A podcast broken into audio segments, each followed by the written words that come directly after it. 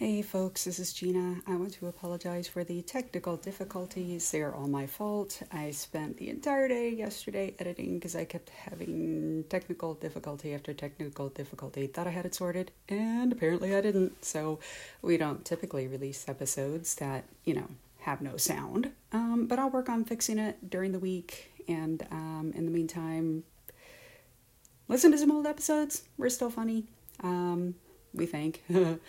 uh, but um, you will probably get two episodes next weekend. Um, hopefully, I'll get the other one corrected sooner. If I do, I'll let y'all know. But again, I apologize and have a good week and try to stay sane during all these crazy times, my dolls.